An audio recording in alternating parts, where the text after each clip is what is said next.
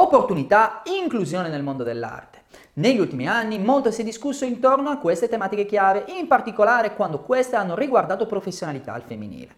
Infatti, proprio nel 2020 il Metropolitan Museum of Art di New York ha annunciato la creazione di un nuovo programma dedicato all'arte indigena, comunicando che avrebbe assunto il primo curatore in assoluto specializzato nell'arte dei nativi americani.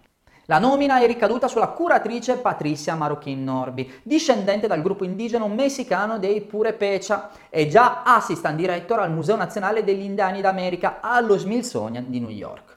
La Marroquin Norbin è pronta così ad affrontare la sfida e nonostante la grave situazione della pandemia che sta colpendo duramente l'America, è pronta a lavorare più che mai in stretta collaborazione con le comunità di nativi americani indigeni.